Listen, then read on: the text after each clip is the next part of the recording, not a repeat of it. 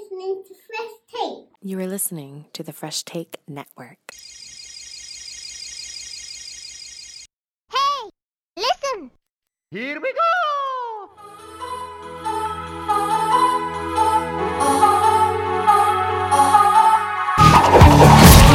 Get over here! Do a barrel roll!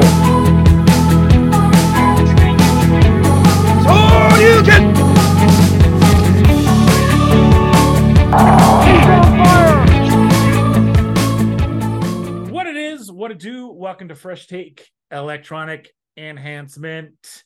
Joshua Adam, William Marvin, with the talented, sexy, dangerous, the debonair. It's him, Devin Seal. Wesley. So I did it, Devin. I am now the gamer reviewer for F T N because I played the two big releases that came out this week. I played both Super Mario Odyssey and uh-huh. Spider-Man two. Not completed uh, either game, but I have played a decent amount of time on uh, on both games, and I got to tell you, it is very unique to play two games simultaneously. Now, Spider-Man has now taken over, and I decided I'll beat Spider-Man and then play Mario. But because okay. for the podcast, I wanted to get a decent feel on uh, both games for us to talk about, and uh, mm-hmm. it was it was definitely a unique feel to uh, kind of. It wasn't quite Barbenheimer in any way, but uh, very cool feel. Which one do you want me to talk about first? Uh, I think we will talk longer about Spider-Man. So go. Let's Probably. talk about Wonder. Man, this is. I, I text your brother about it. Uh, okay. Who's uh, who said he's going to wait to see if it goes on sale, and I didn't want to say, "Listen, man, this is Nintendo." Uh, years, years, and years, maybe. Um, but I think it, at the worst case, he'll wait till Christmas or something. Yeah. Um, this is a spiritual successor. Uh, Super Mario World never got a true quote-unquote uh, sequel. It was Yoshi's Island that was the sequel. This is the spiritual sequel to Super Mario World. Okay, so do you do you think there's like a natural progression from those from those it's games just, to it's another? Just, you know, all the other two D games have been fun, right? The the, the, yeah. the two D games have always been great, but this feels like this is what the sequel for Super Mario World should have been. Mm-hmm. There's just... And it's a Mario game. There's just so many ideas. There's so many sweet twists and stuff. Did you did you watch the Donkey review on it? Yeah, of course. So yeah, the Wonder Flower. Within the first three levels, you have the piranha plants singing to you, and I was like, "Right, this is the greatest game ever. I love this game." um, and it just, you know, it. The great thing about this game is, you want to get the Wonder Flower. There was like one or two levels I went like, where is the Wonder Flower? I don't know where it is. I need to get the Wonder Flower because you want to see what the level is going to do with the Wonder Flower. Like it, it, mm-hmm. it encourages the gamer to search that out. And, you know, levels do get progressively harder as you go on, obviously, but you feel left out if you're not getting that. And there's still such an easy joy and wonder, no pun intended, uh, to play in a Mario game. No matter how old you are, there's still something so awesome about Mario. I you don't need the storyline. Like the storyline's okay, Bowser did something bad, he's taken over, got to go to these castles. It is what it is, mm-hmm. and it's but the different twists they can have and getting Elephant Mario or Bubble Mario or the other ones you can all get. It's just it's it's it's almost frustrating to me in some ways because you're seeing all this Game of the Year conversation right now. And this absolutely needs to be in Game of the Year conversation. But you don't think it will be? I I don't think it will be. Um, it may be, and look, I still got stuff to finish off. But from the games I played this year, this may be my favorite game I've played so far. Mario, for a lot of people, and I guess specifically two D Mario, really holds such a nostalgic thing for people. I mean, we're some of we're not the original gamers, but we're probably the second generation of gamers, right? Mm-hmm. Um, late eighties, early nineties. So Mario had already been out for a few years, but at this point, like, so we are like, it is basically I, I've always known about Mario, even if I never had, if I didn't always have the opportunity to play Mario. And then I remember getting my first Game Boy. I remember getting Super Mario World, uh, or I guess Super Mario Brothers. Land Super Mario Brother Uh, um, I can't Game remember. Boy whatever, was Land, wasn't yeah, it? I can't remember, but there's so many of them, right? But my first, my first, very, very first introduction to gaming was two D Mario. Mm-hmm. Um, and then from there, it grew to Tetris and F-Zero and other things like that, and Mario Kart on the Super Nintendo. But in reality, and I think the Nintendo, I think Nintendo company understands that they are essentially the gateway for millions of people one hundred percent every single year. Whether, whether like, it be Zelda, Mario, Pokemon.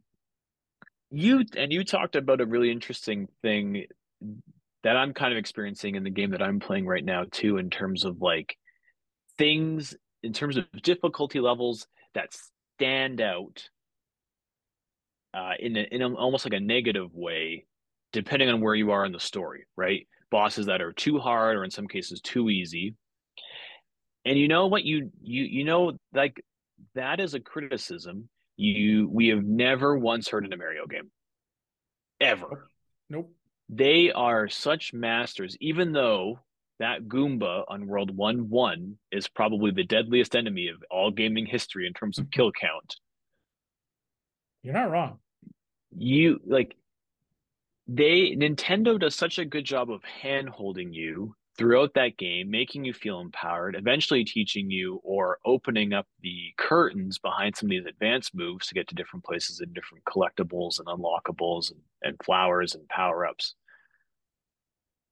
But it doesn't feel like that. And it's so interesting because there it's a it's a franchise of game that does not really have a tutorial. It doesn't have, per se, the little room with all the blocks where it shows your character and it's like, you know, you have to move left to jump and right to jump and you have to hit A two times and B to slide. Like, you play some of these games and you get all the controls at once, right? You have to know all these combinations, the trigger plus the triangle button with that with to Spider-Man do this right and that. Now, which we'll talk about. That's a big thing to Spider-Man. And unless you're really into that particular series, how do you remember all those things? But with Mario, it's so intuitive, right? Uh, apart from a couple of things that's like throw throw Cappy, for example, or uh, double jump and ground pound. Like, that's kind of all you need to know to get through a whole Mario game and enjoy it as much as someone who can play Bowser's Big Bean Burrito. Yeah, and, and Mario isn't really ever about the boss battle. I think there was maybe one... in Wonder, not Wonder, in Odyssey that pissed me off a, okay. little, a lot. And it wasn't the Bowser one. Um, and then this, um, so far, like, yeah, like you face like the Mario, the, the Bowser kids, and it's the traditional, like, it's a little bit of a twist on stuff, obviously, with the Wonder Flower and stuff like that. But Mario boss battles are kind of frustrating, but mostly fun at the end of the day. Right. And again, I think you intrigue the player to kind of want to go search for secret rooms and all that kind of stuff. And it's encouraging that you get to play, you know, with different characters. This is the first time Daisy has been in a two D game mm-hmm. as well. And it's cool because if you have kids that you want to play with, they can play Yoshi, or I think the other character's like Nisbet. Not too familiar with him. Such uh, a great idea. I've only seen, and I mean, granted, my me watching the game has only been really... what they show in the review. So very few of the first, you know, they're just the first few levels, right? Yeah. But you even, you even hit it on the head there. Like, maybe there's a game that's done it before, Mario, but why isn't that concept of having characters who are unkillable not a standard in any cooperative game? Yeah. Like, you, we, why don't we have the idea of characters being... for people learning how to play video games, or then characters that can face damage and make yourself more challenging if you want. Like, that is so cool. And it seems so simple. It does.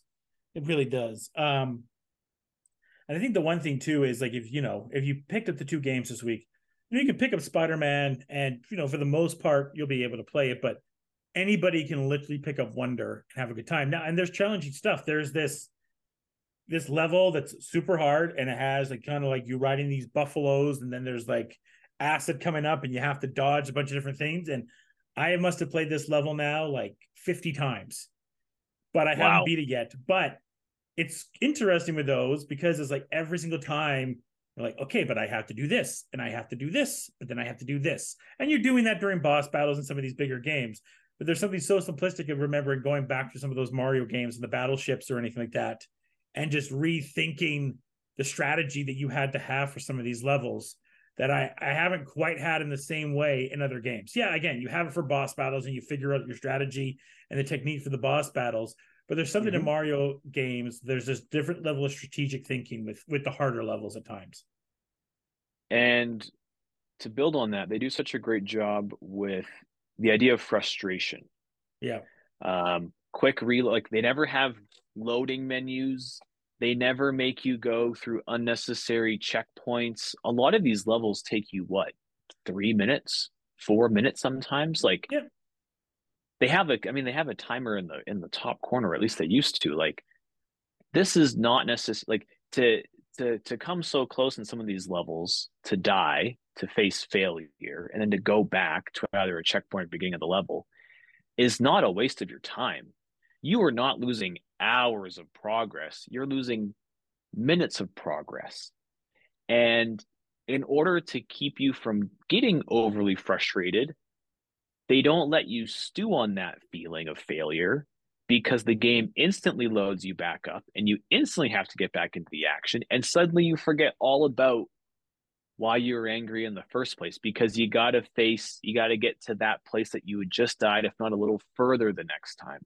Absolutely. I'm, fa- I'm I'm playing a game right now. It's it's actually like a parody of Metal Gear, the original Metal, Metal Gear Solid, and it's so faithfully recreated and loving, and has lots of great jokes that fans understand. Um, but there's a few frustrating things in it. So, for example, uh, you you you load up to a boss, and it has one of those classic arcade screens, kind of like Mortal Kombat or something, where it's like your player face versus the boss's face, right? And it's like a big splash, like boom, like kind of like a movie or a T V show or something, boom. But you can't skip it. And then you go straight into the boss battle, which you could die after one hit. And if you die after one hit and go back, you have to go through that unskippable panel again. And it's like, I already saw the panel. I really enjoyed it the first three or four times I saw it. But why, why when I die, am I just not reloaded back into the exact, like, into the start of the boss battle? Like, why do I have to go through all of these things? Like, I, I was facing this thing earlier today. Uh, so I was getting ready to go into a hovercraft, right? And I had to get gas for the hovercraft. And then the hovercraft had it. You get into the hovercraft and it's like, here are the controls. Okay, skip that. And then it had the panel. Here's the boss you're fight you're facing. Great. And then I die in the first hit. Well, I go all the way back to having to put gas into the hovercraft, to go through the controls, to see the panel of the boss, to then face the boss. For me to die in five seconds, ten seconds sometimes, I have to go through two or three minutes of gameplay. That's not even gameplay. Two or three minutes of just bullshit to then play the boss for ten seconds. Yeah. That is something that Mario avoids at all costs. And I just, yes. when I see some of these gaming tropes, I get really, really frustrated with like unskippable cutscenes or these weird checkpoints. That's like, why can't you just put a checkpoint of me being in the boat, for example, and I mean just driving the boat? Why do I have to put my gas back in the boat? Uh, but here we are. Right, yeah, it's real life scenarios. Yeah, I guess so.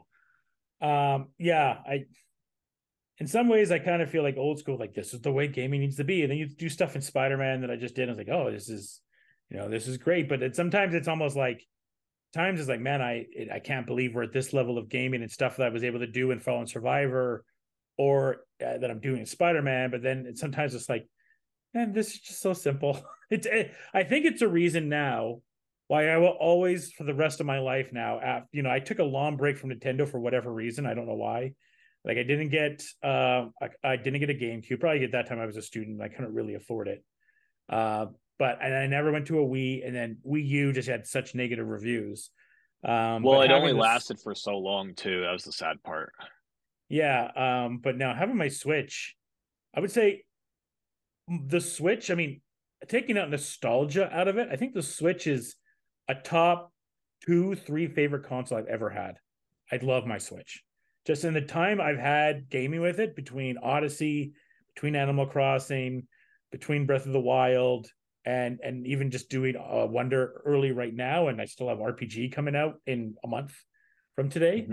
Uh, and Nintendo did a really cool deal of you can buy two and get one for cheaper price. So um, Wonder was eighty bucks, but if you paid one hundred thirty dollars, you get to have R P G for fifty, right? So you spend a little bit more mm. money, but then you get thirty dollars off of another Mario game, which you're so, more than likely going to buy anyways. Like I, I can't think of a single person who bought one Mario game or Mario game. I don't know why we change yeah. accents all the time. One, like you've bought one Mario game for your whole life, and that was it. You never bought another one ever, ever, yeah, ever. And I know again. I'm getting That's R P G. Crazy. Like I know yeah. I'm going to play R P G. So, um, so I was like, yeah, let's do that. And and then just the, you know. I said this when I played Odyssey for the first time. I was like, my God, I missed out on all these years of not playing Mario. And I remember how important Mario was, from Yoshi's Island to World and the original Mario Brother games, how important they are to me as a gamer. And Odyssey, mm-hmm. I think that's why Odyssey will always now have a special spot in my heart. And now Wonder's coming up to that as well. And I talked to our buddy Adam, and you know, obviously he's having problems with um, his uh, P S and trying to get it fixed right now. But the other cool thing for that, for him, is he's excited to play co-op with his wife. And I think that's the one really cool thing now about these newer Mario games, is the co-op ability that you get to have with your partner or your friends.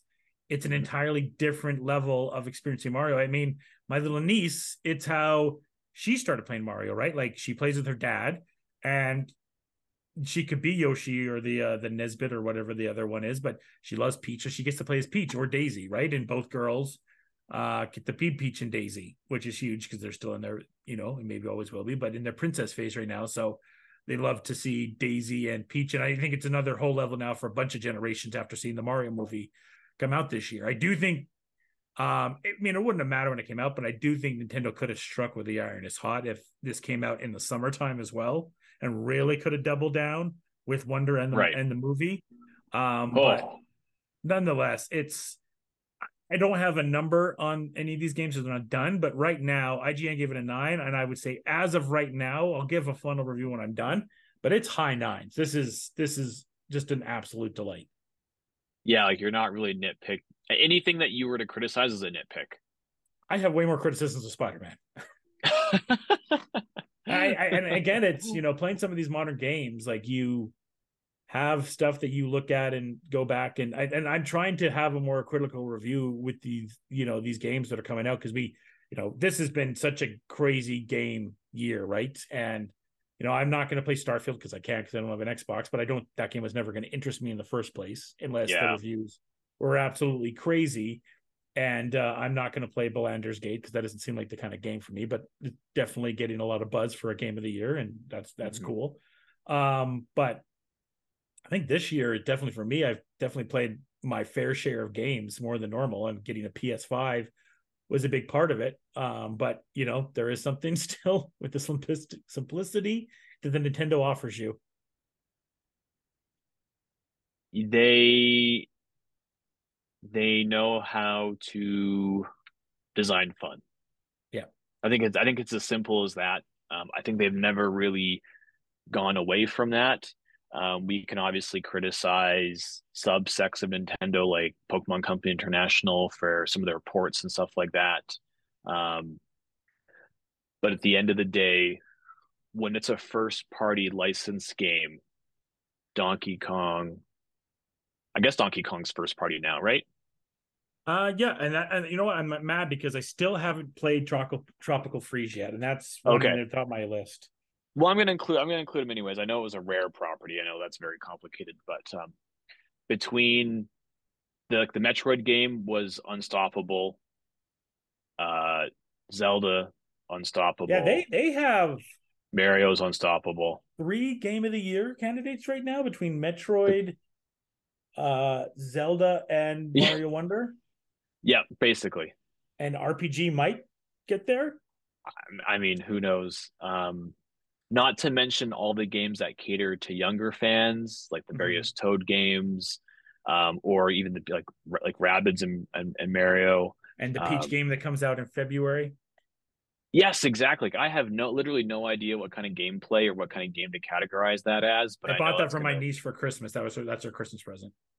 Yeah, like I already, I already know that's going to be a huge hit amongst a certain demographic of people or a certain age of people.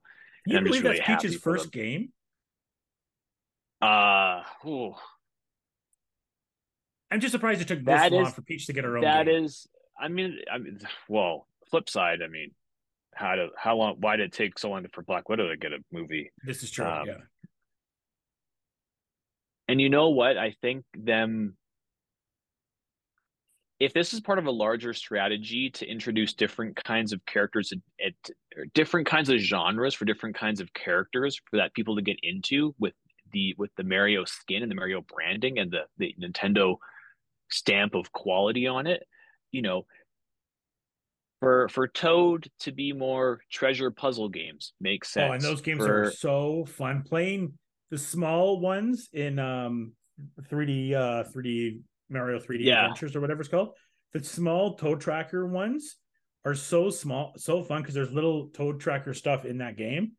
And, and Toad uh, Toad uh, Tracker is like one of the on my wish list games. And Donkey reviewing it too said like this game's absolutely just a joy to play. And I and I think it's just an easy game to, you know, if you had the T V running and wanted to kind of play as well. I I played it. I I got it a long time ago. Oh, did you? Um, nice. Yes. But so, Treasure Tracker, you know, Toad being puzzle games, mainline Mario three D games being like the advancement of the technology or the or the console makes sense. Luigi having a little bit of like a scarier kind of game, little action, because it's more of an action game, right? Um, Wario having mini games, Daisy or Peach having games for young, young kids, Donkey Kong being a really difficult platformer, like. The the I mean I kind of said that why don't they why don't they think about this, but clearly that that clearly it, it's already been thought of, right?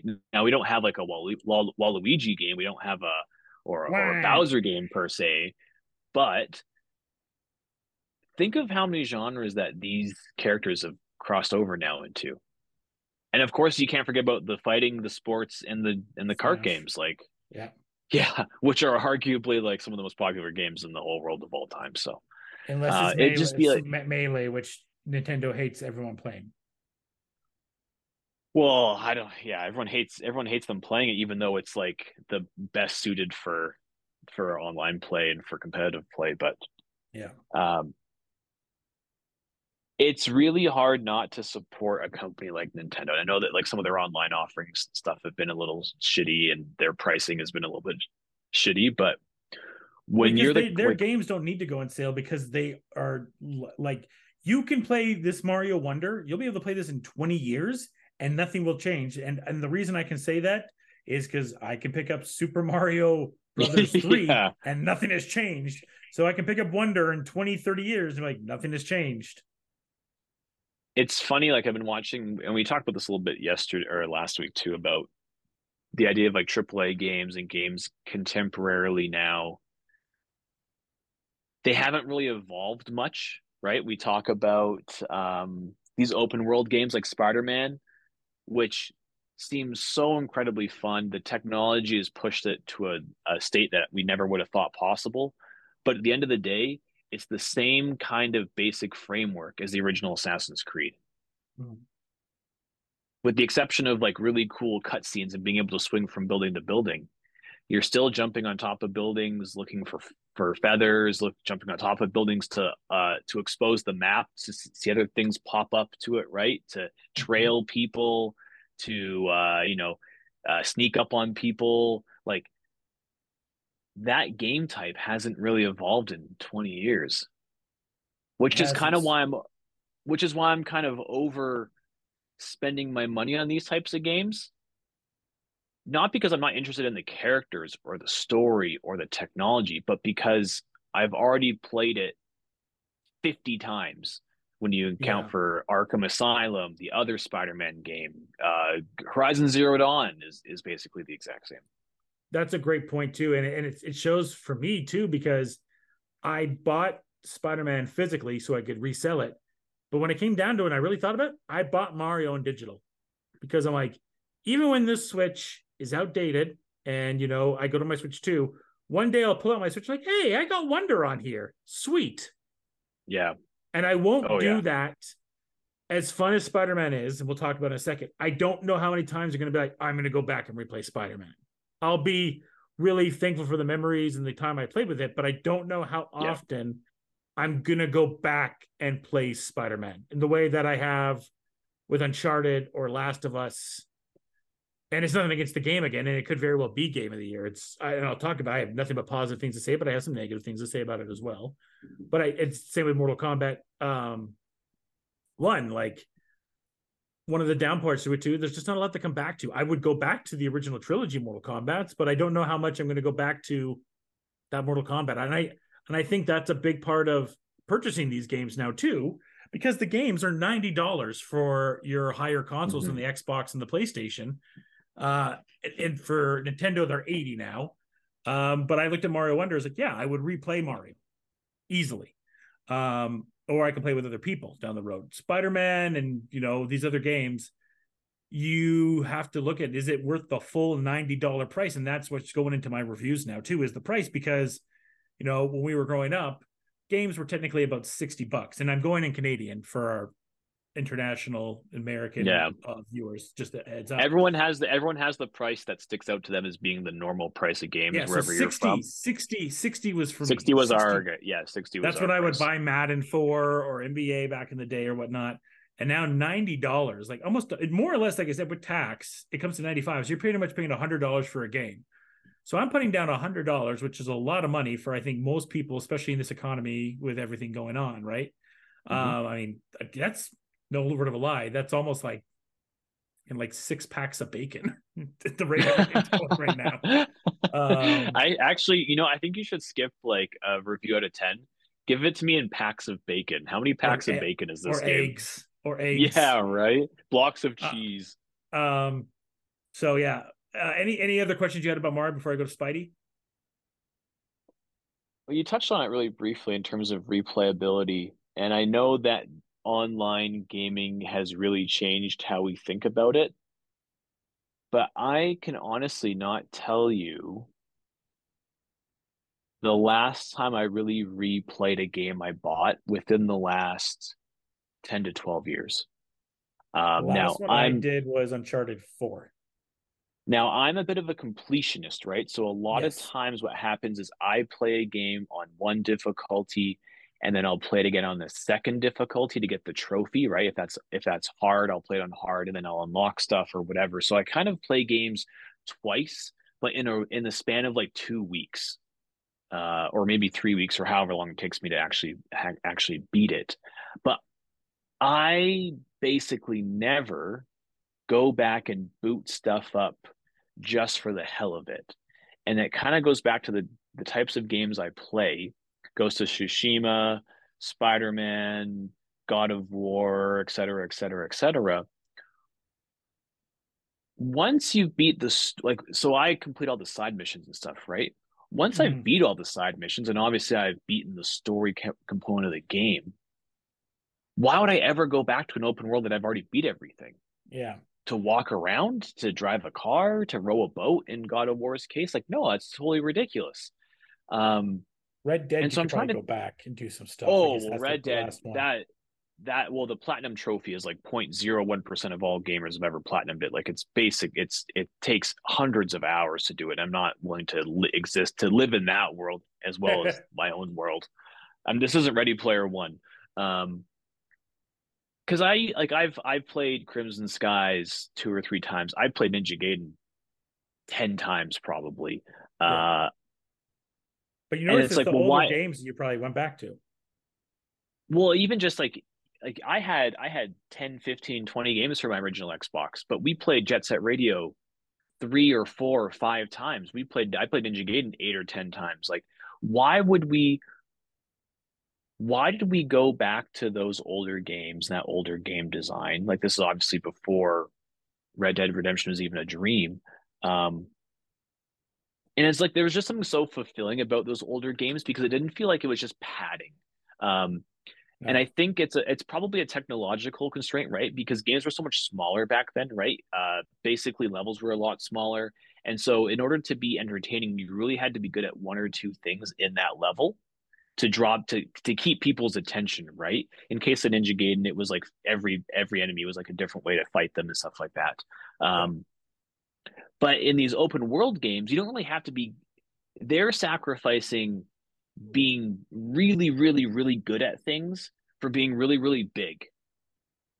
And and by big, I mean like tons of shit stuffed in it, or crafting, collectibles, upgrade trees, costumes, um, cosmetics, voice lines, lore, audio recordings. Like those things didn't really exist because they didn't really need to. They they just didn't have enough enough space or technology to make those exist back in the day. Yeah. And now it's like now it's like a sign of quality. Right? Oh, look how many audio logs there are. I have never listened to a single audio log in a game ever. And I know that's I like... It, that, the only ones I really did was Bioshock. Some of them played while you were... Some of them started playing while you collected them, which I really yeah. appreciated, right? But if you, if I had to collect you, and then I had to go into the menu to turn you... To, to play you, never happening. Not yeah. once. And I, I probably missed out on a lot of story and a lot of like enjoyment out of Uh, franchises that did that, but like all I had to do was find it in a level, press X to pick it up, and I never thought of it ever again. Yeah, that's why I yeah, don't really play that sort of stuff, because there's no point to just walking up to things and pressing X. And that's why I think physical copies now are so more crucial. Like if you're going to make it digital, and that's why like for reviews now, I think a price goes into it. You know, when we used to do, like you mentioned last week with movies, and do the one hundred dollar movie. I think that goes into it. And, you know, eighteen is still a lot for a movie at the theater, but I don't think of it as much with it. But when you're almost paying one hundred dollars for these games now, that has to go, I think, into a review for the most people. And the fact that the consoles, too, like, you know, PlayStations are still going for, what, like six hundred bucks? Yeah, something so like that. It's, it's a, you know, it was a lot to buy this machine. And I've mm-hmm. bought four games on it now because they're so bloody much. And that's why, you know, getting P S Now or... If you're an Xbox person, you get an Xbox Game Pass, is so much smarter. Yeah, and it's one. And we talked, we've talked this many times. Once you get over the hump of like, I don't need to play the game. Everyone's gonna have franchise that they're gonna play the first day it comes out. Yeah, one hundred percent. Everyone should, right? You should. Ha- you should have things that you're excited about. But when I got over that hump, and I was like, oh my god, I can just wait, wait for things to go on Game Pass or or or PlayStation Premium, like Premium Plus. Man, like I theoretically will save so much money. Like I just, I, I spent ten dollars on this Metal Gear Solid game that was regular twenty-six dollars. Why? Because I have an app on my phone that tracks prices and it told me when it went on sale. Mm-hmm. And I feel great about it. And you know what? Would I have loved to have played this two years ago when it came out, or three years ago, whenever it came out? Yeah, of course. But like, I also didn't know about it back then, but at the same time, I also didn't want to pay for, I'm, I'm just like Blasphemous two came out, right? Yeah. I got Blasphemous one for seven dollars. I had way more than seven dollars worth of enjoyment out of it. Blasphemous two, forty dollars to start. And see, that's where I made the mistake, because remember, I bought Lego Star Wars day one. Still haven't oh, yeah. It. And now it's on sale for like twenty bucks. I got it for I'm so mad. sixty. So mad. I got it for fifty-five or sixty, and I'm I did so one hundred percent it. But I've, so I've probably put... I probably put a, I probably got a dollar per hour of gameplay by yeah. the time I unlocked everything and built everything. And I'm really happy with it. But you're right. Like if we would have waited one year, one whole year, you'd be paying like twenty-five percent for it. Yeah. I've seen it. I've seen it sometimes Nintendo eShop for like twenty-five bucks. I'm like, I spent a full set of money on this because I needed it so bad. And I barely played it. I still haven't beat it. I think I'm only on Empire right now. Ah, uh, you know what? Uh, The sequel trilogy level designs are really good. Oh yeah, the game the sequel... is the game is fun. It's and now like now I'm obviously bogged down because I got Spidey to finish, Mario to finish, and then R P G comes out the week after that. I'm gonna get this Metal Gear collection because I never got to play Metal Gear before. Those games now they're not necessarily long, but the fact that there's like there's that there's three games plus two two side story games plus two portable games, like you're gonna have you you got you got a lot of you got like a hundred hours probably just in those games alone. So yeah um yeah but the Mario, great. uh Spidey, it's great, it's awesome, it's you know the, everything about it is is fantastic. um man, there's a lot of enemies at times. It Holy looks crap. great. Like it it just the fidelity of it, like the the way that it pushes the P S five is just beautiful. Mm-hmm. It it seems like it's pretty flawless. Uh I'm I'm I'm I'm excited that you're into it. Yeah, I mean, I think you made the right choice for you to wait. I mean, like you said, there's some stuff I'm just going to pick it from day one, and this is always going to be now one.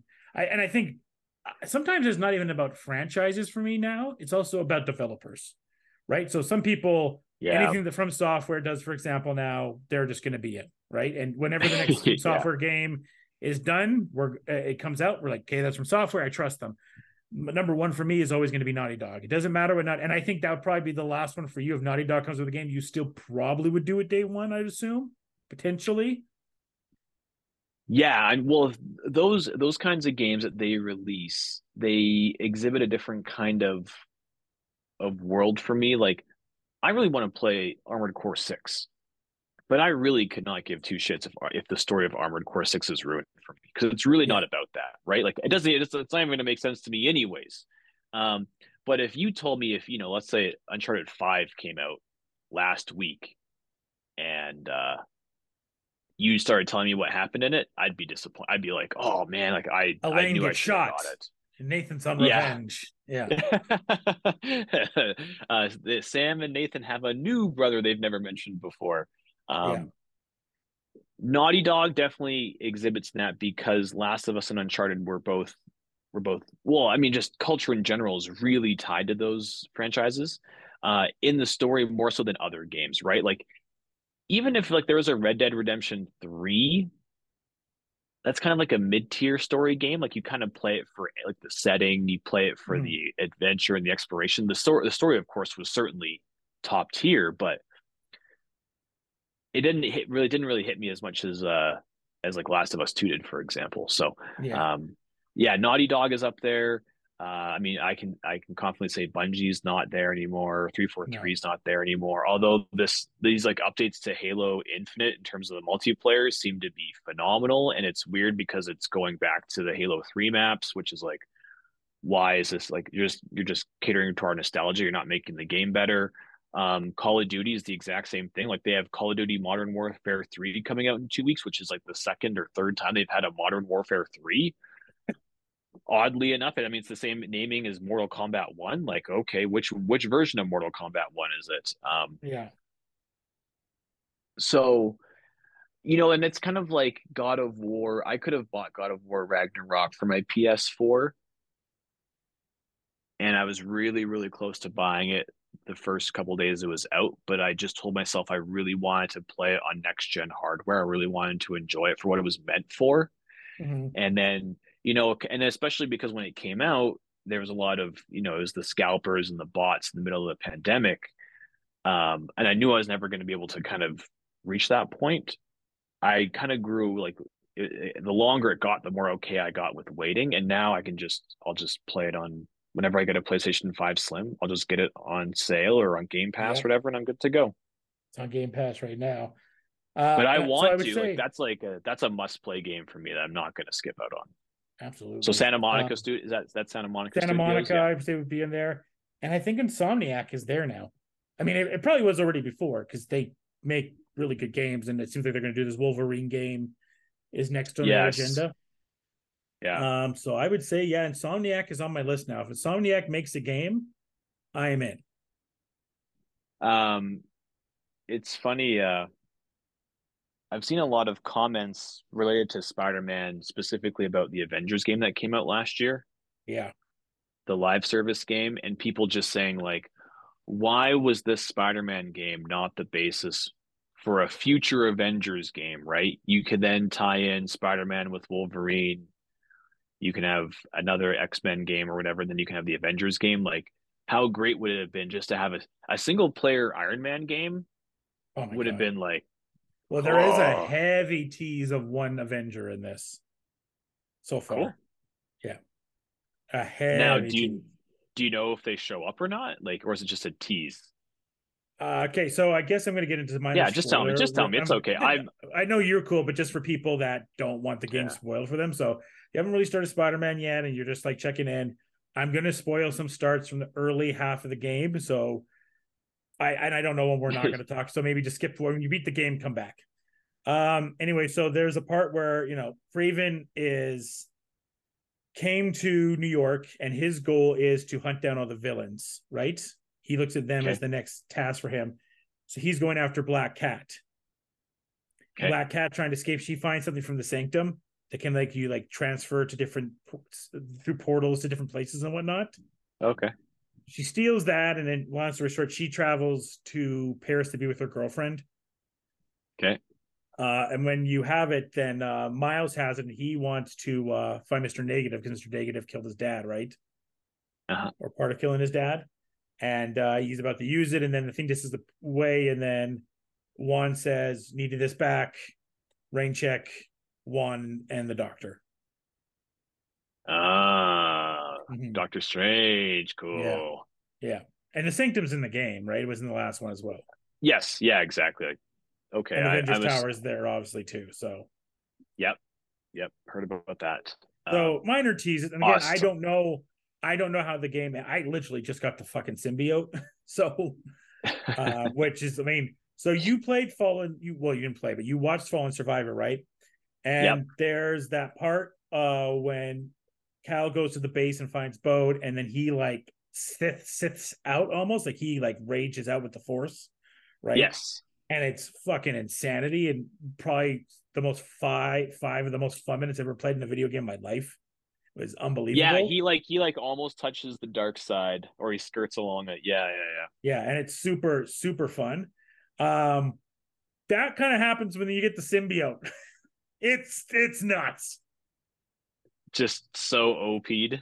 Oh my god, it's so fun to be the symbiote. Before that, I was like all about Miles, but when you get the symbiote, it's like sorry, Miles, it's all about the symbiote now. I'm just gonna squish people all over the place and just yeah. one punch everybody. But like kind of like we talked about with um, with Mario, it's like jump up, jump down. If I have the elephant, I can I can use the trunk.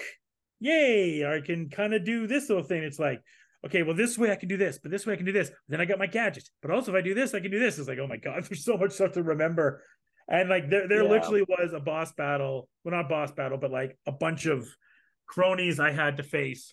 And like at one point I just looked at the screen and I and I had to pause. I'm like, okay, there is twenty guys. How the fuck am I going to do this? like, I'm like, how am I going to, like, and I was like shorter on life. I'm like, and we've all been in those battles, right? In games, like there's no way I'm going to beat this level. There's way too many guys. Right. Yeah. And somehow I did. I'm just like, okay, like let's, and I, like I paused it, fit, figured everything out in my head and went with it. But I would say like, I think the the criticism for Insomniac for the last Spider-Man game was the bosses were too easy. Okay. Uh, I don't know if you found that in the last game. Yeah, they all relied along. The only way you could damage them is if you like threw did stuff. the thing at the did the thing at the moment. You know, you had to like throw the Quick bomb back. Or you, yeah, yeah, exactly. Like I was I was over those by the end of the game for sure. Yeah. So Insomniac heard this and said, "Fuck you! Everything's going to be harder." like, great. Oh, really? Great. This is wow. great. And I haven't faced Lizard, and I haven't faced Craven yet even, or Venom, so looking forward to whatever shit show those are going to be. Well, it's one of those things where these open world games, they always tell you that like you can play any style you want, right? Yeah. But in reality, the whole game kind of points you towards the direction of unlocking the entire skill tree, right? People get frustrated if you play a game that you can't unlock everything in the first time. Yeah. So in reality, you actually can't play many different ways. You kind of play one way with every, with a little bit of everything, right? You know, playing any different way is a game that is really fully customizable, like an R P G, like Baldur's Gate or Armored Core or something like that. Not really an action game because like, You can put all you put all your skill points into things, but eventually you just keep getting more. You keep getting so many skill points, you have to spend them sooner or later, right? No one's you're not gonna you're not gonna not spend your skill points. Yeah, and I think that's kind of obviously what this is, right? Of how where like at first I was like I it's kind of naive, kind of resetting myself. I'm like, oh, I'm going to buy all the suits. I'm like, why are you buying the suits? Who gives a shit about suits? You need to spend money on gadgets and yeah. other stuff that you can do for this. So I, I think the one thing I really learned with Spider-Man for the last time is this game is a game about grinding in a way. Like, it is, as fun as the story mm-hmm. is, do as many of those side missions before you go back to the story, because it will benefit you from the hordes of villains that you're going to face in this one. And it is good to, every time you see a crime, go fight the crime, right? Anytime yeah. you have those side missions before, and go do those side missions, because it will add up to your hero tokens and gear tokens and all this other stuff. And I would mm-hmm. say, like, the one thing about these Spider-Man games is, and I'm sure this is what, what's the, um, what's that one game, like Shishami, Shishimi?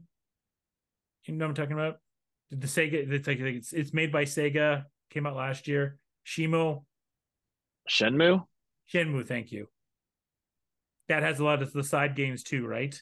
Uh, the people. Oh yeah, yeah, yeah, yeah, yeah, yeah. Yeah. Sorry. All the side missions in here are really fun. Like, and there's one side mission that I'm like, damn it, Spider-Man, why you make me cry? Like, it's a story about, like, apparently, maybe it's back to the last game. I don't know. I can't remember. It's been so long, but he had befriended a, a homeless man, and the homeless man was friends with all the birds, more or less, right? And he has this thing where he sits down with this homeless man. The homeless man talks about his life, and then losing his job, and then losing his wife, and now he's on the streets, but he made peace with it, and he's friends with the birds, and that, you know, he's going to go on to a different adventure in his life next, but he needs Spider-Man to free the birds, right? Okay. So uh, Spider-Man finds, like, a new place for the birds, and he comes back to see the old man, to say goodbye to him, and the old man passed away. But he was happy Ooh. because that was his last act, and he wanted to know his birds were free. And they have, like, this, like, kind of acoustic guitar song called Free Bird, as you're, like, gliding and swinging around. Like, and that mission was, like, a five minute mission, ten minute mission. I'm like, I get back, I'm like, holy shit, Spider-Man! Like, I didn't sign up for this shit. You know what? That seems like such a cool one shot of a comic. You know, that'd be like one of those yeah. three dollar comics where it's ten, twenty pages that just tells a story that just is a day in the life of Spider-Man. That's exactly what we're hoping. That's what exactly what I'm hoping for. It's just more stuff like that. Less There's stuff. Another of, one.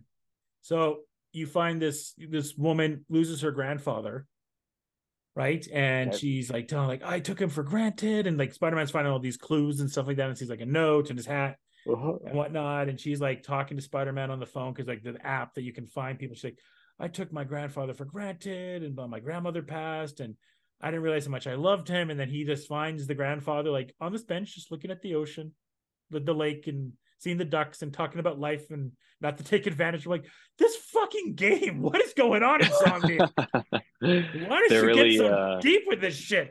And there's another one uh, that I did where the girl that Miles kind of likes um, that uh, is deaf, and um, someone is um, doing graffiti on all these walls, and she's going over, she's an artist, right? And she's redoing all her stuff. So you kind of get these kind of fun mini games where you shake the controller to get a spray can to redo it. And she finds the one uh, artist that's doing the graffiti all over the place, and, like, Xing the graffiti and stuff like that. She's painting over. And um, she finds out this artist hates her art and hates herself and everything like that. And then Miles, his friend, like, has this deep talk, like, your art matters, and anything that anyone does as art is important, and it's part of the fabric of New York City and stuff like that. And I'm like, okay, this game is starting to get no more fucking side missions. What are you on, Insomniac?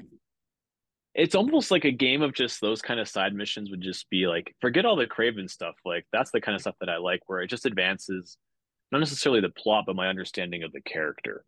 Well, um, and it yeah. really reminds me of our experiences with Red Dead Redemption two, where we're mm-hmm. like, did you see the, did you do the one where this, like, did you have to rescue the guy from the prison where you took the dynamite? And you're like, well, I didn't do it that way. I, like, broke in with the, yeah. uh, and that's kind of the differences in these two games, where, where Spider-Man is doing a great job of telling us stories that are very much like what you'd see in a comic book. And Red Dead Redemption was kind of allowed you to, like, that's a game that allowed you to be, to do freedom, right? The true freedom of to be whatever character you want to be. Spider-Man has to kind of still fit into the Spider-Man box. There has been a few glitches at times though, like where if like, especially in the rooftop fights where I'd fight, but then one boss got thrown, uh, a guy got thrown to the ground, and it didn't spawn that he got killed. Oh, so yeah. The, the fight would go and I wouldn't get my tokens for the fight. And that's happened like two or three times to me. Same fight or different fights? Different fights that didn't spawn. So I'm like, well, fuck it. I guess I'll just go because I there's no point waiting around here. Um, and again, too, like, you know, if you've done this, like done Arkham and done the past Spider-Man games, the combat, as fun as it is, and I do enjoy it, can get really kind of repetitive at times. Yeah, I know that eventually what eventually what I just did was I found out which which were the combos that took people out the fastest. Yeah, that's what I'm talking um, yeah. And that's kind of the sad part about playing as however you want, because I'm just game I would just gamify it to do like so of course like takedowns are always fun, whether it be as Batman or Spider-Man or as an assassin or a ninja or whatever, right? Mm-hmm. Um but when you have, you know, six guys and you can take out four at once without them even noticing. And then you have, you just have to face two more, which you can use like the web shotguns for to shoot them against like a, a door. And like, you can be done in eight seconds. I was kind of like, damn, like that is really cool. Cause that's kind of like what something like a, like a real Spider-Man would do. From a gameplay element, I just found I was abusing that move, those moves over and over and over again.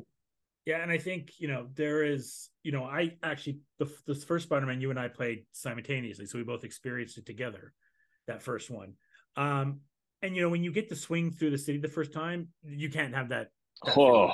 You can't have that. Feeling. No. The first time you do it, it's like, holy shit. And it's still great, and the web wings are really, really cool. I think that's kind of the experience this year, this time is flying with the web wings, especially over um, going past the Brooklyn Bridge or the Manhattan Bridge or whatever, and going over the bed of water. It's a really cool experience to to have that ability to fly over it. Definitely. Well, that's what that's what that game does better than anything else is just the traversal. Like you don't even want to fast. Tra- I mean, I eventually started fast traveling a lot, but you don't really want to fast travel when movement is that fun. And uh, the story, no, no shocker. It's Spider-Man. It's good. It's pretty hard to fuck up Spider-Man at this point. Well, I, I was going to bring this up earlier. Um, So there's just a few events in different heroes' lives that we don't really necessarily need to see all the time. And it's like Batman's parents being killed, Uncle, Uncle Ben. Ben being killed. I'm kind of at the point now where I don't need to see Spider-Man get the symbiote anymore. Yeah, I think after this, well, we're going to get it in Secret War as well. So I'm kind of over that. What I'd really like is to, for him to be the Man Spider. That was a really cool part of the comic or the, the yeah. T V show from the nineties that I liked. But in terms of like symbiote Spider-Man, I know he gets angry, black suit, the bell, the vibrations, blah, blah, blah, blah, blah, Eddie Brock. Like at this point in my Spider-Man media in ingestion, we could skip those events and just go well, straight have, to Venom. We have no Eddie Brock in this, right? This Eddie Brock is not Venom. And I thought well, it's I knew who Harry, Venom right? was, but I don't I don't know who Venom is now. I don't know who he is. They really set it up that it's going to be Harry, right? It's not Harry. Oh, who is it? I don't know. I'm wondering if it's Craven. Craven as Venom seems to be, would be very, very O P'd. Yeah. Because Harry, so Harry has, so this is again, major spoilers here. So Harry has the symbiote to cure him from whatever thing he has, right? Okay. I think it, it, his mom died of some disease, and I don't know if they say what she died of in the first game. I think it was cancer, maybe. I don't know. Uh, but she dies of something, and apparently Harry has whatever she has. But the symbiote okay. makes him feel better, right? So, but he goes and does a fight with, uh, saves Spider-Man more or less on Coney Island. And the armor that he has is closer to Agent Venom than Venom Venom. And then um, Agent Venom. I gotta look this up really quick. So you keep that's talking. That's Flash Thompson. That's Flash Thompson. As oh, as okay. Agent Venom, okay. Yeah. Um, and then they're in a fight uh, when you get to do a Mary Jane mission, which actually this Mary Jane mission was much fight. That was another criticism last game. The Mary Jane missions were not fun. This time you get a taser, and it actually was a lot more fun to do the Mary Jane mission. Um, anyway, but she's so, ugly now, hey? Like you gotta oh, really God, take points. Forbid. You gotta take points off for the fact that she was based off of a real actress's face. He's fine. Um, and then um, but Craven in the in the heat of everything, I don't I love the one thing I would say with Spider-Man is he when he doesn't have spider sense, whenever it's convenient for anybody. Right? So one time he's like, "Whoa, that time spider sense didn't go off." So Craven stabs him. When he turns around, he walks right into Craven's knives and gets stabbed. Peter Parker does, and okay. uh, Peter Parker dies. This is in the game.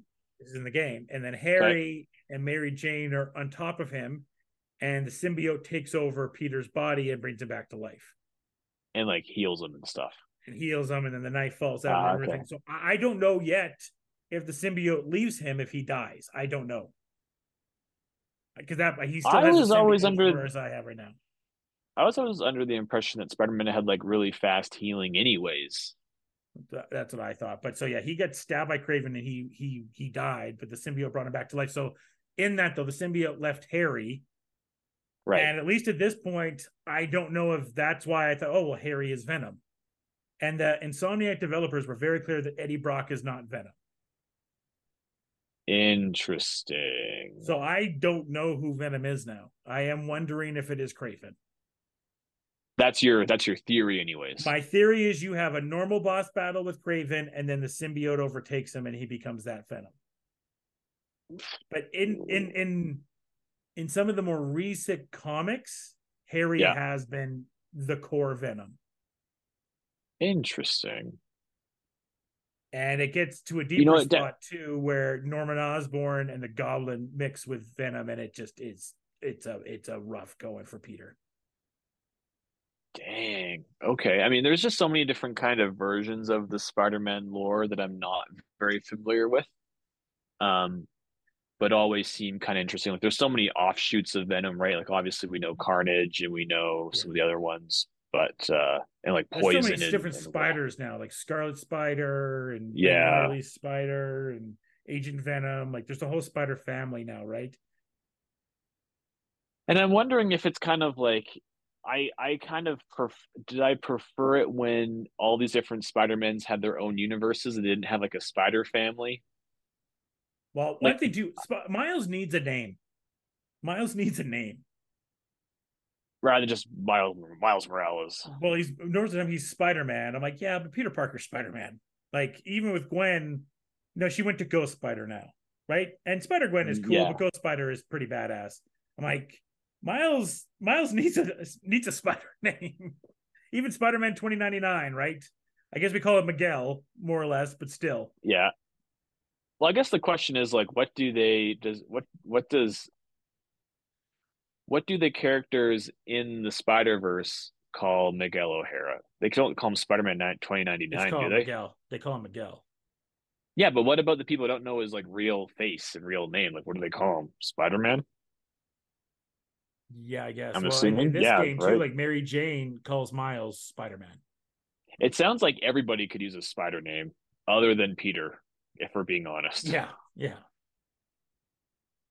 That yeah. could be when you when you become famous, when you become like a famous screenwriter or comic book you, writer or game, game designer. Because I'm yeah. taking over for I G N. Can you please like really advocate for a spider name verse? I will do it. Okay. Sounds good. We'll do it. Uh, and the, all the uh, really cool thing too is there's suits from Spider-Verse in the game that are built like the Spider-Verse animation. So when oh. I picked Spider-Noir, holy shit, did it trip me out. Just rain was, and just I had black to, I and had white. to change it. I had to change it because it was like the animation, exactly animated animation from Spider uh, from Spider-Verse. I'm like, this is tripping me out too much. I got to change this. This is weird. Well, they have Miles and they have, I think, Peter B. Parker's in there as well. That's super cool. I mean, it's such an easy promotional tie-in to do stuff like that. So it's like, why? Like, you might as well. I don't know. Again, I don't know if Gwen is in here or something. I, I had heard some rumors that the next game was going to be a Spider-Verse game, which makes sense. And I'm sure if you were saying you're sick of the symbiote, I guess part of me is I want Spider-Verse to finish, but I think that's going to be a thing that's going to get overdone now is Spider-Verse. Um, well, just any any verse ever is, or not ever, but any verse why, from this point on. It's even talking to, I talked to uh, our friend Jermaine and got his Mortal Kombat review. Yeah, and uh, not I, I will get back to Spider-Man, but just because we were bringing up the the multiverse stuff, And his review of, of Mortal Kombat is like, he he didn't like the end story either. The boss battle stuff, like I talked about, the gauntlet of like having a, a main boss, and the multiverse stuff was what wasn't a fan of either. Um, and he he kind of componented it best off, kind of kind of the stuff that we were talking about is like, if you don't do online, why the fuck are you playing Mortal Kombat after you beat the story? Straight from the horse's mouth. Yeah.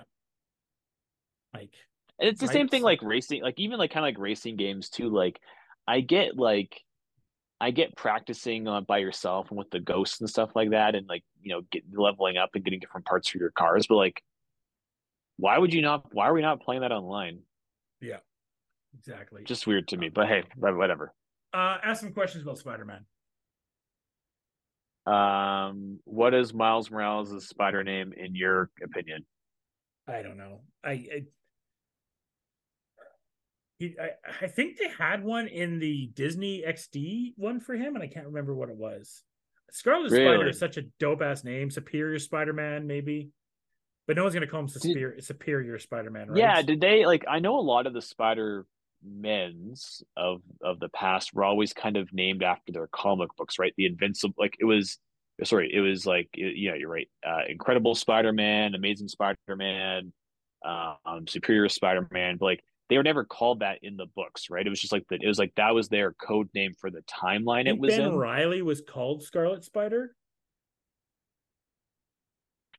There's one right. called like Khan or something, and he like is a Spider-Man clone of Peter. It again, Khan. Like it's, yeah, oh, weird. It's something okay. Clone. Yeah, again, it's from the Disney X D one. I tried. There's a lot of lore within there. Um, I w- I do hope that Gwen is in the game. That's the one thing I would say that I wish that Gwen was more part of this universe right now. Doesn't mean she can't be teased for the third one, right? I no. guess it's like that's re- realistically, um, you would play as Venom, you'd play as Spider-Gwen.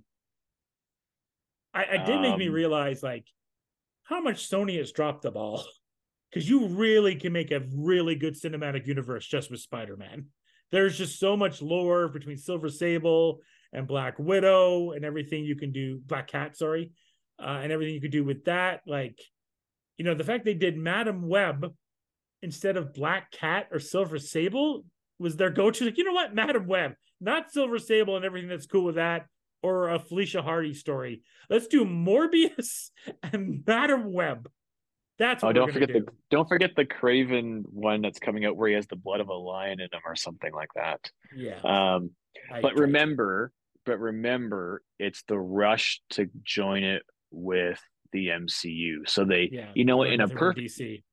You know what though? In a perfect world, if every single major character started out the same as Iron Man in two thousand seven, and we got an M C U Spider-Man, M C U Iron Man, M C U Hulk, like by the time by the time twenty twenty-three rolls around, characters like Madam Web would make sense. Characters like yeah. Scar would make sense. Characters like,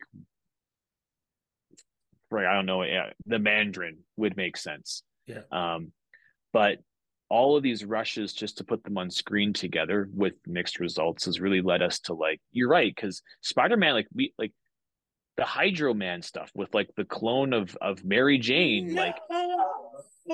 would have been like, wouldn't that be a twist for a movie? Yep. But we're never, we're never going to get it now because we need to have, make sure Spider-Man and Madam Web or Spider-Man can get back to whatever universe he's from because Madam Web can run on the webs of time, which is Sydney Sweeney or some bullshit like that. I don't friggin' know. Like, I think Sydney Sweeney is going to be Spider-Woman. I think. I think Dakota great. Johnson is Madam Web.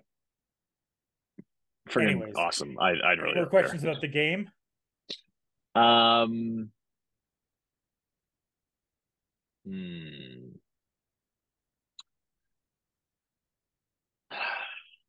What kind of like side villains have you fought so far? Just Wraith so far, which was Yuri in the last game. Right. And Yuri Watanabe or something, I, right? I'm so sick of these boss battles. Like it seems like, I don't know, I think Sakura was the first one that did it. But that, oh, the boss is dead. You beat it. Just kidding. Full life bar. Fight him again. I'm like, I'm so sick of this, this, this, this stick. Like, can we just face uh, second- the boss? one time, and then we're done. Sekiro is not the first. It was very much a thing alive in the Super yeah. Nintendo era. I'm so sick um, of this shit. I'm so sick of it. Yeah. I hate it's, it. Uh, it is it is rather frustrating because it makes it makes you feel underpowered. And if they're so powerful or so had so much endurance, why why are why are you even able to kill them in the first place? Well, and the worst is too, like I, I ran into this in Fallen Survivor with the Vader fight, right? You get like three cutscenes in, right? Of of a fight. Like you fight them, cutscene, you fight them, cutscene, you fight them, cutscene. Life bar's going down all this time, right? And then you lose, let's just say. And it's like, okay, then you got to go all the way back. And then you get, and you're yeah. going to do the cutscenes again. And you can't skip them. And it's like, you're already pissed because you lost the boss and you have to listen to the same dialogue again. It's like, I don't give a shit. I just want to beat this boss now. Well, it, it makes, it brings up a really good conversation. We don't have time for it now, but it brings up a good conversation of the idea of checkpoints and like game design, how it's evolved over time. Like,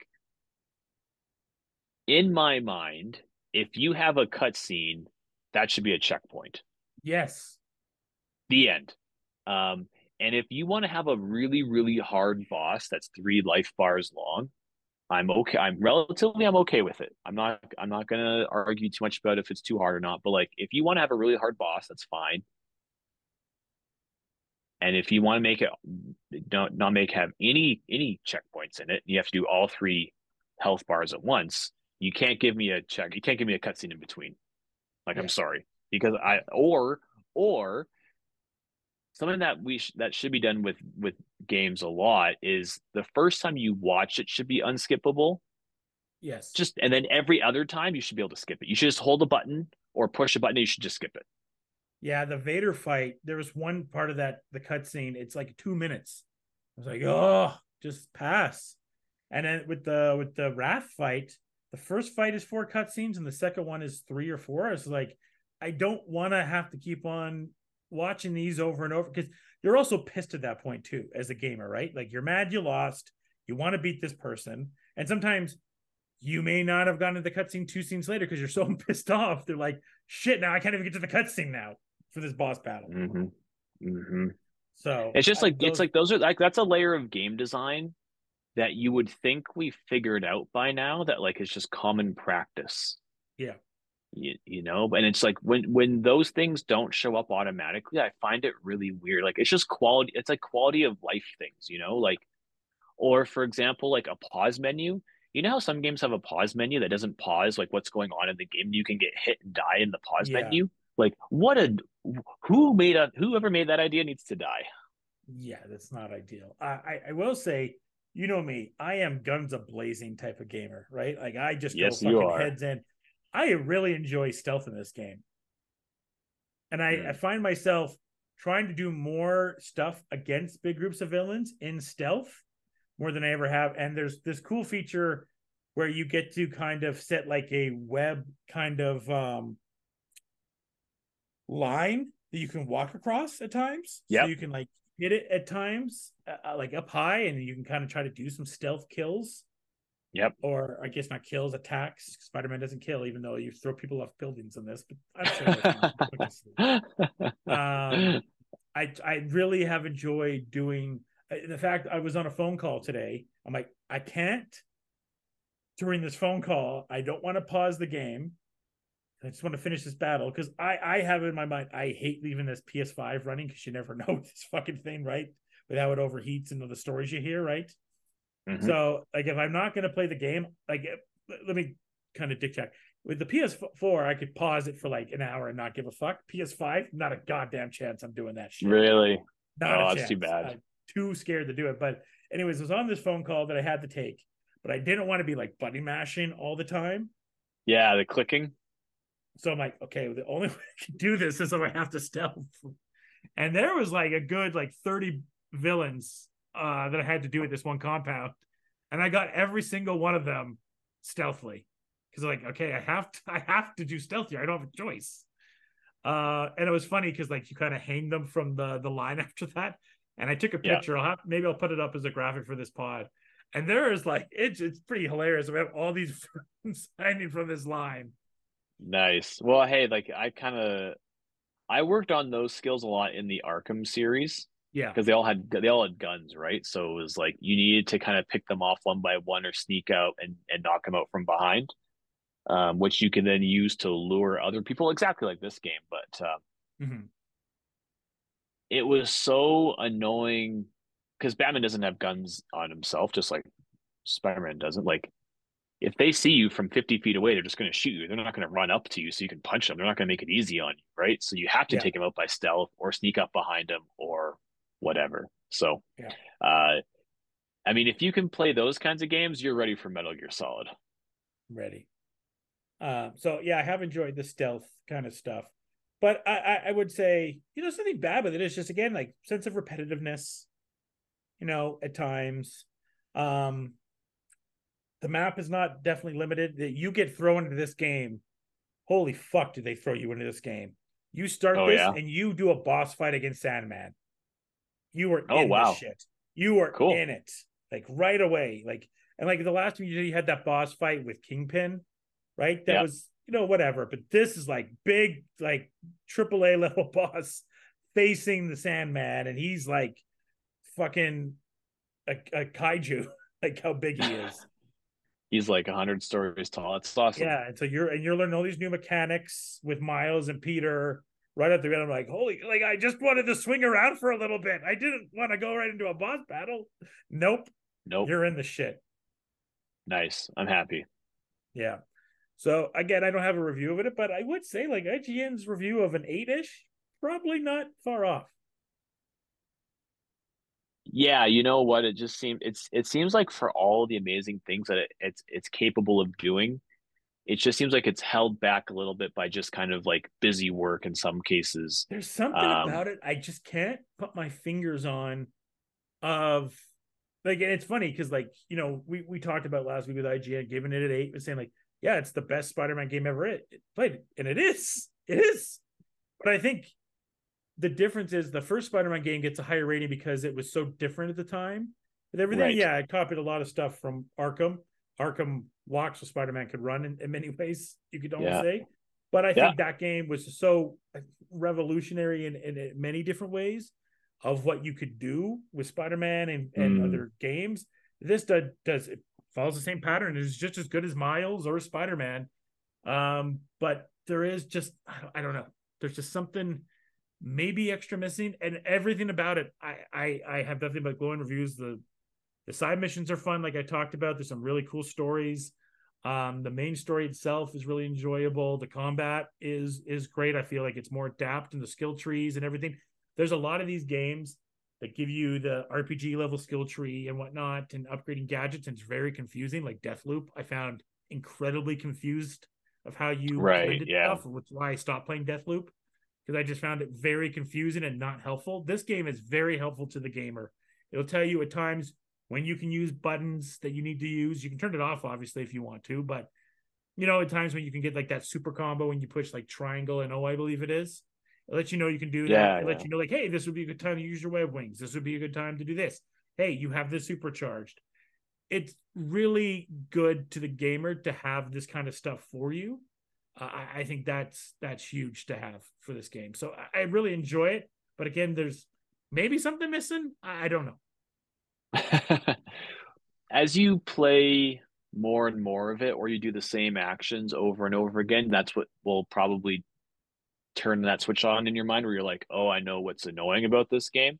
Because, like, you know, especially at the first time playing something, it's really fun. It's really, you know, it's just so eye-opening. It's great to kind of to experience it for the first time, or in your case, you know, kind of like the second time with Miles Morales and, and Spider-Man one.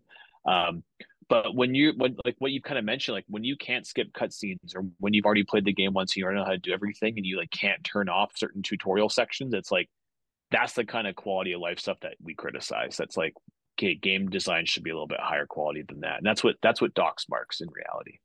And I find at times too, like my hand does hurt after some of those boss battles. Well, you, my friend, have like quit the death grip when you play games. So that would make I sense. Do. I do. I feel bad for my controllers. Just your uh, controllers, yeah. That's all. Yes. Uh-huh. uh, but overall, yeah, I, I, it, it's been a fun week. I mean, we're we're in a really privileged time to have these two great games that we have right now. I mean, a great year overall. Like, I don't think it's been a particularly good year for film. It's been a, you know, start of the year was fantastic for T V. Obviously, it's trailed off a little bit down the stretch. This gaming year, huge. I mean, we've had a we've had a handful of good gaming years when we've done uh, this pod, and especially doing E squared. Um, mm-hmm. But this this is going to be one of the big ones. And I and I right now, I mean, I would assume Breath, uh, not Breath of the Wild, Tears of the Kingdom will win Game of the Year, which is the one game I haven't played. Um, right. But I'm assuming Tears of the Kingdom will play. But there's a lot of contenders that deserve uh, recognition this year. But it probably will be Tears of the Kingdom. Something tells me Baldur's Gate has a really big. Really, it has. I don't like. I have no inside information. I haven't really been looking at threads or anything like that or subreddits, but just like the splash that that game had, and that people were able to like the stuff that people were able to do over the course of like a hundred hours, and like still not see everything yet. And there's like hidden stuff in the code that people are finding. Oh, wow. That's cool. It seems crazy. It just seems absolutely mind blowing. It's almost like, remember like when The Witcher three came out, people were like, "This mm-hmm. game is too big." Yeah. That's kind of how Baldur's Gate feels, seems like. Um, I would say the biggest disappointment was probably Starfield this year's, um, what's the word I'm looking for, Cyberpunk? Ooh, well, that Cyberpunk D L C apparently has made Cyberpunk amazing. Oh, Diablo four, biggest biggest flop yeah, of the year for I sure. I guess that, yeah, that was bad too. Yeah, definitely, definitely Diablo four. That, and the I, that I've seen game, so far. And the A W game on my side of things. That flop. We, mm. it, it had a side when we had three of us like, yeah, we're going to play it. And then reviewers got a handle of it. Like, wait a minute. This sounds Yeah, bad. not, yeah, not this a single person ended up getting it. And then none of us bought it except for our buddy Joel. And Joel got is like, it's fun. It's It was like me with Crystal Skull. It's good. It's good. Okay, well, you know, it yeah. has some issues, but like, hey. And now he's like, yeah, no, the game sucks. So here's just a list of critically acclaimed titles. This is off Wikipedia, right? This is just from this year, okay? Mm-hmm. So uh, this is this is in order of average score on Metacritic. So Zelda, Baldur's Gate, uh, there's another Witcher three version, okay? Uh, Metroid Prime, mm-hmm. Resident Evil four, Tetris right. Effect, uh, Super Mario Bros. Cocoon. I want to play that. I'm waiting for a sale. Uh, Street Fighter six, Xenoblade, mm-hmm. C S Rs, Turbo Overkill, uh, Diablo four, which should not be that high. Um, and then the, the Cyberpunk one. So, like, that's a lot of... And then Spider-Man two. That's a lot of games. Fall, and, like, the, over ninety percent. Fallen Survivor, which will get some stuff, nods for some stuff. Yeah, it may not be a ninety on Metacritic, but it's still going to be really, really freaking good. Mm-hmm. One of the best overall gaming years and one of the worst gaming sports years. Well, I think people are just getting sick of the whole loot box bullshit. Yeah, I am. I'm done. Like we talked about last week. So, um, I mean, Tears of the Kingdom, you would say is, I mean, Tears of the Kingdom or Baldur's Gate is probably the two for you. That's going to win yeah. the year. Yeah. And because, and because I think Breath of the Wild already did a bunch of that stuff when it came out, I think it's Baldur's Gate's turn. Hey, cool. I don't know much about the game, but it seems like people are enjoying it. So, hey, that's great. I, I always hate this bullshit. Like, that's not the game I played and the game I liked. So that game sucks. Yeah, right. Like, like I, I don't know much about Baldur's Gate other than the buzz I hear get here and there. So, hey, man, that's cool. Like, if that's if that wins Game of the Year for the gamers that are really enjoying about it, all positive, all love. That's great. And you know what? Like, it's like the Oscars too, right? Like, it's, yes, it's fun to win the title or the award, but it doesn't change what people think about it at the end of the day. Like, you might sell some more copies because it's the game of the year, but that doesn't make you the, that doesn't make you going to be the game that's going to last the longest, which might be Wonder or Zelda or the, something else. The, the one thing I will say, and, you know, I talked more about the replayability of older games. I will say, like, the story-driven ability of, you know, these triple A games, whether it be Fallen Survivor that I played, Mortal Kombat until the multiverse bullshit, uh, or even, you know, what I've done for Spider-Man, like the storytelling, like this is better than some of the movies or T V shows we're getting. And, you, you know, we're starting to see now video games get more recognition for it. But, man, the creative directors and the storyboard tellers and the voice actors, man, they deserve way more recognition than they ever get for some of these stories that are getting told in these games. Yeah, that is such a great point to end on. Like, it's it's huge. Like, the like, and you know what? Like, very, very few of them actually become household names, like the Nolan Norths, the Troy Bakers, the Corey Balrog, who did uh, God of War. Those and those are just some of like the that's like that's you know Hideo Kojima, right? But like mm. there are some or, or or Ken Levine, but there are so many other people out there who make this stuff that we take for granted. Like, I don't know who did Spider-Man, but I would like no. to eventually. No.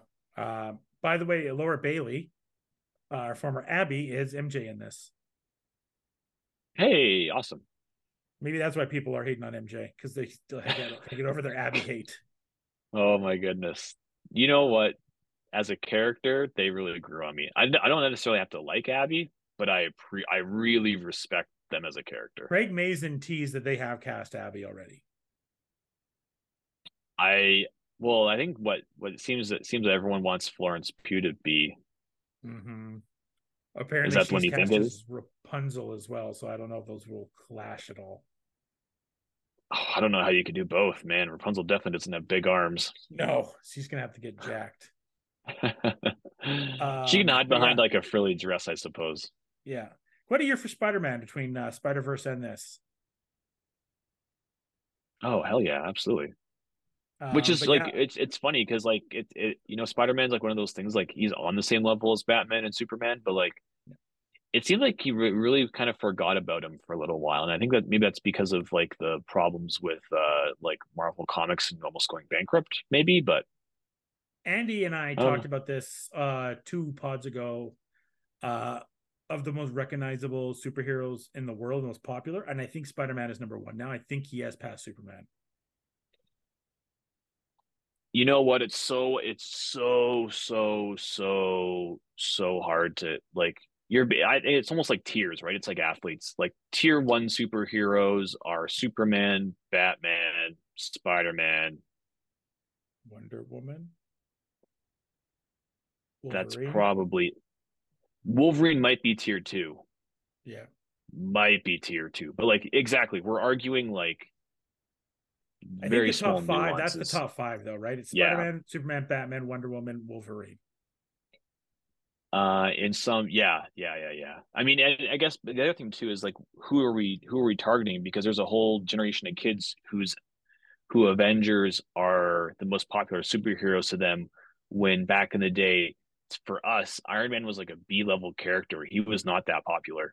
Um, yeah, and I guess the one thing, the the the the, the dynamic thing I think too is when you get into the lexicon, right? Like, and that's where Superman and Spider-Man are there, because you'll say, oh, he was swinging around like Spider-Man, or hey, he's as yeah. strong as Superman, right? Like, there's not really a Batman superlative that you're going to just throw into everyday conversation. Really? Well, he's the Dark Knight. He's yeah. you know he's the world's greatest detective. Like, there's yeah. so many things that you could say about that about bats that it doesn't really matter. Yeah. And he's been like, like no one's gonna. He was yeah. he was detecting around like he was Batman.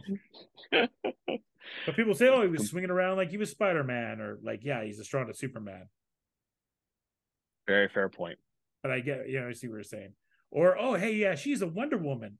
Anyways, um, so there's those two games, and it's, uh, it's you know, not done yet, like you mentioned, Dev. Um, Call of Duty coming out. We still have Super Mario R P G remake that I'm very excited for, and I'm sure there's a bunch of other stuff that I'm forgetting right now that's coming out soon.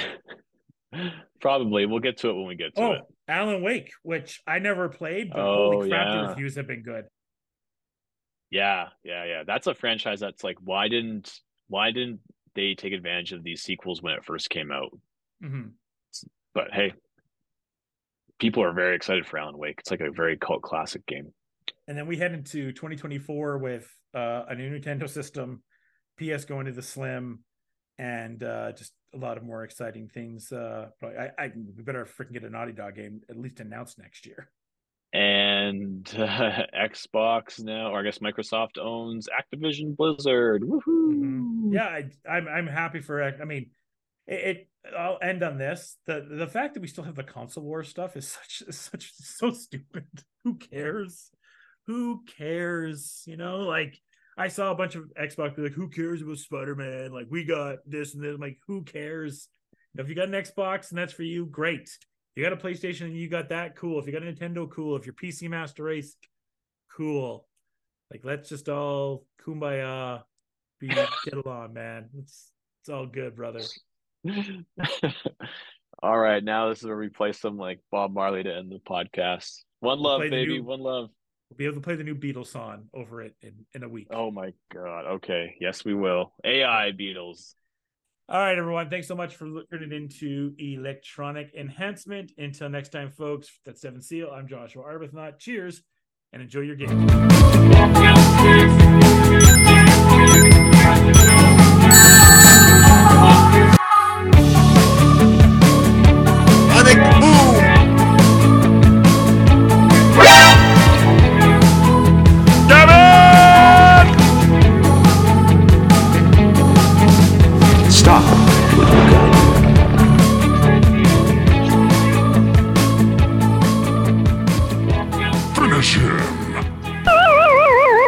Thank you for listening to the Fresh Take Network. Follow us on social media platforms at Fresh Take forty-two.